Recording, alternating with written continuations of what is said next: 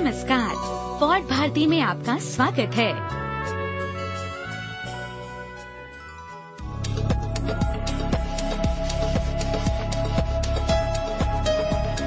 Pod Bharati के सभी सुनने वालों को हमारा सलाम, सत श्री अकाल और नमस्ते। आप सुन रहे हैं पॉड भारती का आठवां episode pod Bharati dot com pod Bharati के इस अंक में हम सबसे पहले पेश करेंगे भ्रष्टाचार के खिलाफ जिहाद लड़ रहे कर्नाटक के एक वरिष्ठ आईएएस अधिकारी विजय कुमार की पत्नी की कथा। जिसने अपने पति का केवल साथ ही नहीं दिया, बल्कि इससे एक कदम बढ़कर भ्रष्ट सफ़ेद पोष गुंडों से उनकी जान की रक्षा के लिए इंटरनेट पर बनाया एक अनोखा दुर्ग। इस रपट के बाद सुने लोकप्रिय हिंदी चिट्ठाकार उन्मुक्त की प्रभावशाली आवाज़ में कैप्टन स्कॉट की डायरी से दक्षिणी ध्रुव के उनके रोमांचक और साहसिक अभियान का वृत्तांत। जिसकी कीमत उन्हें अपनी जान देकर चुकानी पड़ी। और अंत में पेश करेंगे ब्लॉगरों के लेखन में मदद कर उसमें निखार लाने की एक ब्राउज़र आधारित जुगत जेमांडा के बारे में रोचक जानकारी।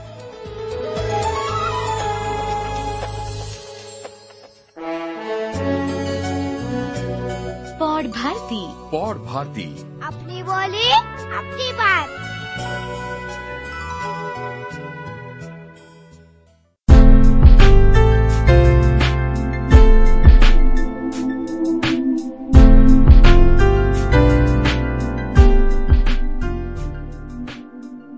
नवंबर 2003 national highways authority of India में परियोजना निदेशक सत्येंद्र कुमार दुबे की गया बिहार में गोली मारकर हत्या कर दी जाती है। उनका दोष था गोल्डन क्वाड्रिलेटरल महामार्ग निर्माण परियोजना में व्याप्त भारी भ्रष्टाचार का पर्दाफाश करने का प्रयास। दो साल बाद नवंबर 2005 में इंडियन ऑयल कॉरपोरेशन लखनऊ में कार्यरत षणमुगम मंजुनाथ को गोलियों से छलनी कर दिया जाता है। उनका दोष लखीमपुर में मिलावटी पेट्रोल बेचने के आरोप में दो पंप सील कर देने का दुस्साहस। बंगलोर की रहवासी श्रीमती जयश्री की चिंता गैर वाजिब नहीं थी।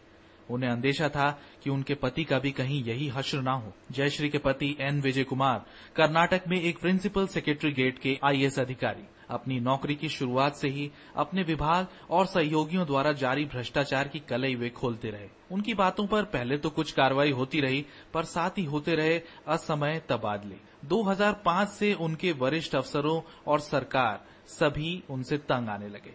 तबादलों की संख्या बढ़ने लगी। पिछले साल एक समय ऐसा भी आया जब नौ महीनों में उनका सात बार तबादला किया गया। गुलबर्गा में तबादले के दौरान जयश्री को ये एहसास होने लगा कि खतरा अब बढ़ रहा है। उन्हें धमकियाँ मिलने लगी Gulbarga mein fourth time he was posted. We protested. By that time, we were actually facing direct threat. So he did not want to go there. So government insist कराई थी, you should go there. Ji. Okay, it was more like a, a conspiracy to finish him off there. He had given reports about so many people, and we can't uh, uh, pinpoint from where exactly the threats are coming. We can say that it's coming from all high-level officers, or principal secretary grade and above, all about chief secretary grade officers. And actually, he had reported uh, about one principal secretary when he was secretary of uh, Department of Public Enterprises, and that is when he first uh, faced his first threat.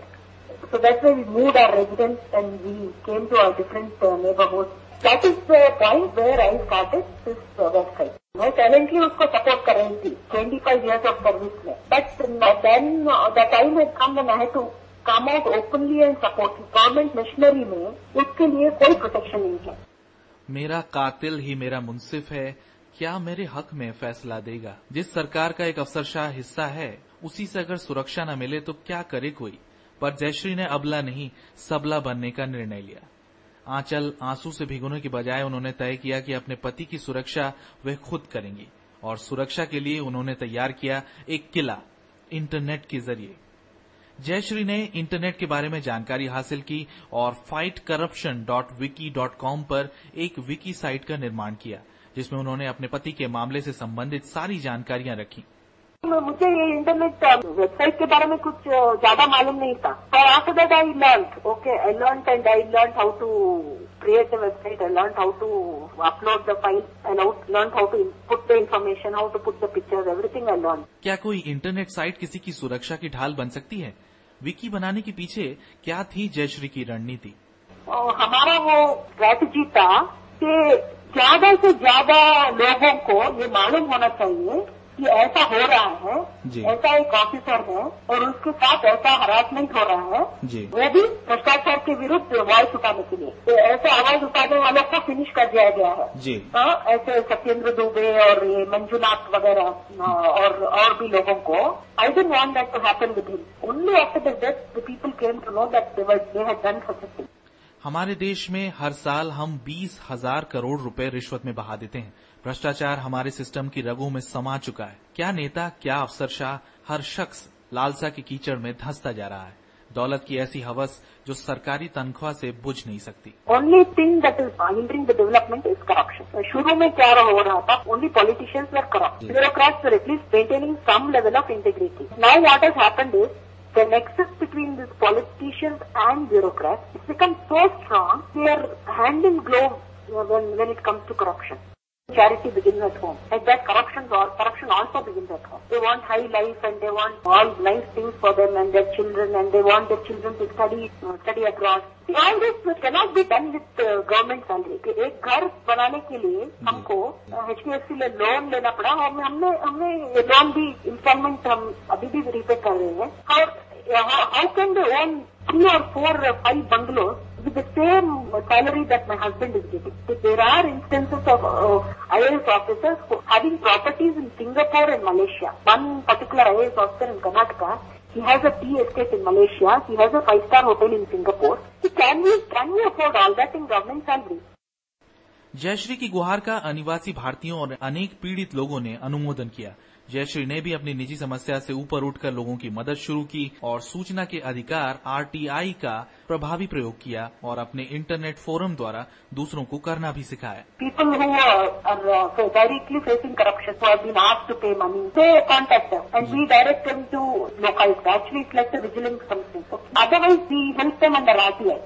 Otherwise, we help them under RTI. They can take information under Right to Information Act and solve their problems. And so we have our own Right to Information Forum also. We take information under RTI and then we expose that, give it to the media so that those people get exposed.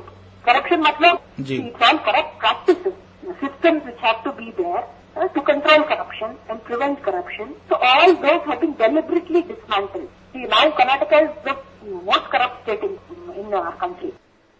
Vijay Kumar ने अपनी परवाह किए बगैर आजीवन सरकारी कामकाज में भ्रष्टाचार का खुलासा किया जयश्री ने भी हर कदम उनका साथ दिया और 25 साल बाद भी अपने और अपने परिवार पर हुए जानलेवा हमलों के बावजूद उनके हौसले कायम हैं। तबादलों से अस्त व्यस्त पारिवारिक जीवन, उपहास, सरकारी यंत्रणा और धमकियों के बावजूद वे अपने उसूलों पर कायम हैं। शायद ऐसे साहसी लोगों की हिम्मत की बुनियाद पर ही भारत का प्रशासन तंत्र टिका हुआ है जयश्री का साहसिक कदम महिला को बेबस मानने वाले लोगों को एक करारा जवाब है और भ्रष्टाचार से देश को दीमक की तरह चाटने वाले लोभियों को दमदार सामूहिक चुनौती। विजय कुमार जयश्री और उनके जैसी अनेकानेक साहसी महिलाओं को पौड भारती का सलाम।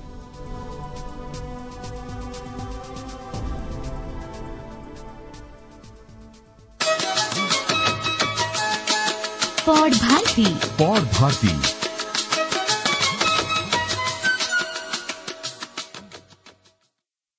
नमस्कार, भारत के कस्बे से मैं हूँ उन्मुक्त। पिछली शताब्दी के शुरू में दक्षिणी ध्रुव पहुँचने की होड़ लगी थी और इस होड़ में इंग्लैंड के एक व्यक्ति, कैप्टन रॉबर्ट फॉल्कन स्कॉट भी थे। स्कॉट ने एंटार्कटिक की यात्रा लंदन से 1 जून 1911 को टेरानोवा नामक पानी के जहाज़ से शुरू की। वे इस यात्रा के दौरान अपनी डायरी लिखती रहे और यही डायरियाँ स्कॉट्स लास्ट एक्सपेडिशन के नाम से जानी जाती है। क्योंकि वे इस एक्सपेडिशन में उनकी मृत्यु हो गई। ये डायरिया अंतर्जाल पर भी उपलब्ध हैं और इसको अलग अलग लोगों ने संपादित करके लिखा है। वास्तव में संपादित की गई पुस्तक कहीं बेहतर है और मैंने जिस पुस्तक को पढ़ा है, उसे एक ऑस्ट्रेलियन फ्रैंक डिबनहाम नामक व्यक्ति ने संपादित किया है। उस समय एक नॉर्वे के सज्जन भी थे रोयाल्ड एम्सडसेन वे भी अंटार्कटिक जा रहे थे और स्कॉट को यह मालूम था। पर वो अक्सर कहते थे मुझे इसकी चिंता नहीं कि दक्षिणी ध्रुव पर कौन पहले पहुँचता है, क्योंकि मेरा काम विज्ञान अनुसंधान को आगे बढ़ाना है। पर यह सच नहीं था। सबको मालूम था कि दक्षिणी ध्रुव पर जो पहुंचेगा, इतिहास में वो अमर हो जाएगा। स्कॉट इस बात से प्रभावित तो थे, पर चिंता नहीं करते थे, क्योंकि उन्हें पूरा विश्वास था कि वे ही पहुँचेंगे। 6 जून 1911 स्कॉट का जन्मदिन। एक पार्टी उनके दोस्तों ने ऑर्गेनाइज की, और उस दिन अपनी डायरी में स्कॉट ने लिखा my birthday a fact I might have forgotten but my kind people did not ये खुशी बहुत जल्दी टूट गई। स्कॉट 16 जनवरी 1912 को दक्षिणी ध्रुव पर पहुँचे। उन्होंने देखा कि वहाँ पर नॉर्वे का झंडा फहरा रहा है। रोयाल्ड एक महीना पहले ही पहुँच गए थे। इसका उन्हें दुख भी लगा, निराशा भी हुई। उन्होंने अपनी डायरी में लिखा this is awful place terrible enough for us to have labour it without reward of priority और वे वापस चल दिए। लौटते समय सात लोगों की मृत्यु हो गई। स्कॉट और उनके चार साथियों की लाश टेंट में मिली। सच पूछिए तो इस डायरी में सबसे प्रसिद्ध उदाहरण ओट्स के कुछ शब्द हैं। वे नहीं चाहते थे कि उनके मित्र उनके बारे में कोई चिंता करें। वे एक दिन टेंट से बाहर चले गए। और टेंट से बाहर जाते समय उन्होंने कहा I am just going outside I may be away for some time वे कभी वापस लौट के नहीं आए। वे बाहर जाकर उन्होंने मित्र का वर्ण कर लिया। स्कॉट दक्षिणी ध्रुव में पहले नहीं पहुँच पाए, इसके कई कारण थे। पर सबसे मुख्य कारण था, स्कॉट अपने साथ कुत्ते तो ले गए थे, पर सामान उस पर उन्होंने नहीं ढोया। सामान ढोने के लिए वो मोटर स्लेज और साइबेरिया के टट्टू ले गए थे। टट्टू साइबेरिया के तो ज़रूर थे, पर वो दक्षिणी ध्रुव की ठंडक को नहीं झेल पाए। स्लेजेस में बहुत जल्दी खराबी आ जाती थी और उनको बनाना भी बहुत मुश्किल था। रोयल्ड अपने साथ कुत्ते ले गए थे, जिनके कारण उन्हें बहुत सहूलियत रही। स्कॉट पहले दक्षिणी ध्रुव नहीं पहुँच पाए, फिर भी उनका नाम अमर हो गया। इसका श्रेय उनकी डायरियों को जाता जिसमें उन्होंने इस यात्रा, इसकी कठिनाइयाँ अपने तथा साथियों के जीवन के अंतिम क्षणों को लिखा है। ये सब इस पुस्तक में जीवंत हो उठा है। उनकी डायरियों में आखिरी बार 29 मार्च 1913 को लिखा गया है। इसमें लिखा है we shall stick it out to the end of course the end can not be far it seems pity but I do not think I can write any more for God's sake look after my P उनकी डायरी में इसके बाद कुछ लोगों को पत्र और सार्वजनिक सूचना है। स्कॉट की डायरी उनके अदम्य साहस रोमांच की दास्तान है। इन डायरियों ने ही उसे अमर कर दिया।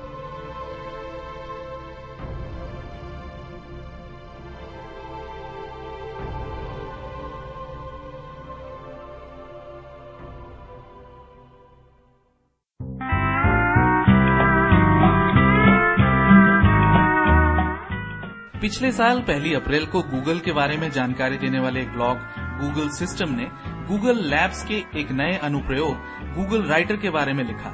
ये बड़े ही काम का एप्लीकेशन था। दिन शुरू होते ही बस आप अपने ब्लॉग पर एक छोटी सी नई पोस्ट लिखते और ये चमत्कारी अनुप्रयोग उसी के आधार पर न केवल आपको संबंधित विषयों और ताज़ा तरीन खबरों का सुझाव देता, बल्कि आपके लिए प्रविष्टि का शीर्षक और पोस्ट के साथ लगाए जा सकने वाले उचित इमेजेस भी बताता। ये न केवल आपके पोस्ट की व्याकरण की अशुद्धियाँ ठीक कर देता, बल्कि आपकी लेखन शैली, पसंदीदा लेखक और ब्लॉग्स का पता लगाकर आपकी पोस्ट को पूरा भी कर देता। ज़ाहिर तौर पर यह पोस्ट बस अप्रैल फूल बनाने के लिए लिखी थी।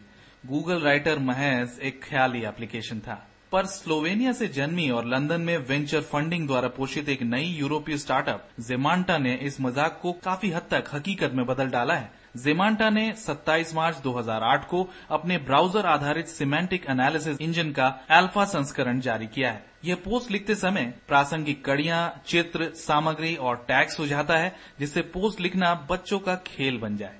ये लेख 300 से ज़्यादा स्रोतों से लाकर दिखाए जाते हैं।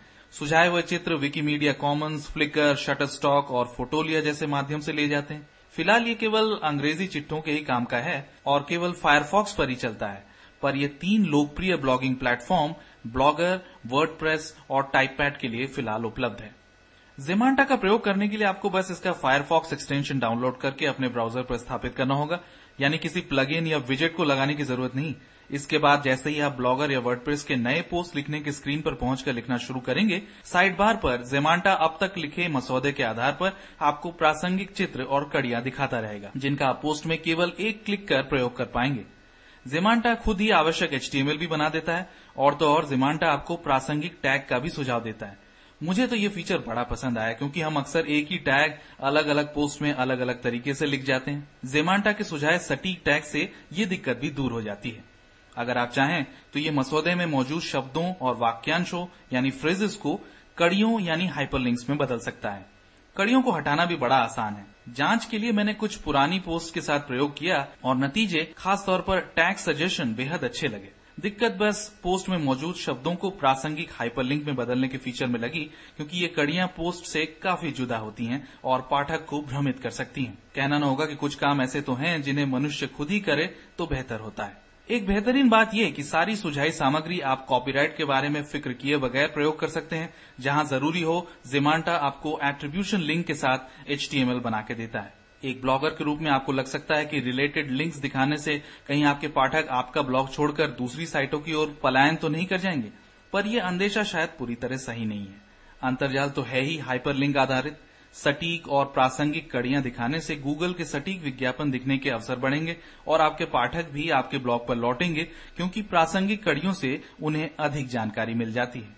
पोस्ट के साथ चित्र, पाठक का ध्यान आकर्षण करते हैं और इनका प्रयोग करना भी आसान है। न अपलोड करने का झंझट, न चित्र का ऑल टेक्स्ट साइज़ इत्यादि सेट करने की माथापच्ची। अगर आप धीमे इंटरनेट कनेक्शन पर हैं तो लंबे समय तक लोडिंग का संदेश देखने के लिए तैयार रहिए। साथ ही हिंदी ब्लॉग के साथ इसका प्रयोग इतना फलदायी सिद्ध नहीं होगा। फीचर्स की बात की जाए तो अच्छा होता अगर जेमांटा ये चुनने का विकल्प भी दे कि कड़ियाँ किन साइटों से सुझाई जाएँ। एचटीएमएल भी ऐसा बनाया जाना चाहिए कि सारी कड़ियाँ नए विंडो में ही खुलें। इसके अलावा मुझे लगता है कि हर कड़ी और पोस्ट के साथ जेमांटा को अपना नाम दिखाने के लोभ से बचना चाहिए। उनकी मेहनत का श्रेय अगर हम अपने साइड बार में कहीं एक जगह दे सकें तो ज़्यादा अच्छा लगे। मुझे ये भी अंदेशा है कि जेमांटा के मदद से लिखी पोस्ट में चित्र क्या हमेशा उपलब्ध रहेंगे? जेमांटा सिमेंटिक एनालिसिस पर काम करता है, यानी वाक्यों और शब्दों को भाषाई और सांस्कृतिक संदर्भ से परे रखकर केवल उसके निहितार्थ आधारित विश्लेषण। देखा जाए तो ये सुविधा कुछ समय पूर्व जारी याहू शॉर्टकट्स जैसी ही है। फ़र्क सिर्फ़ इतना है कि याहू शॉर्टकट्स केवल फ्लिकर और याहू सेवाओं में ही खोजकर कड़िया और सामग्री सुझाता है, जबकि जेमांटा का विस्तार अधिक व्यापक है। जेमांटा के निवेशकों की दृष्टि से देखा जाए तो इस अनुप्रयोग से कमाई के ज़रिए भी बेजोड़ हैं। सुझाव के रूप में दिखाई जा रही कड़ियों और चित्रों में पेड लिंक्स डालना बेहद आसान होगा। कुल मिलाकर जिमांटा ब्लॉगरों के लिए काफ़ी काम की जुगत है और अगर आप अंग्रेज़ी में लिख रहे हैं तो अपनी चिट्ठाकारी में निखार लाने के लिए ये काफ़ी कारगर सिद्ध हो सकता है। आजमा कर तो देखें। जेमांटा का फायरफॉक्स एक्सटेंशन जेमांटा यानी Z E M A N T A dot com पर डाउनलोड के लिए उपलब्ध है।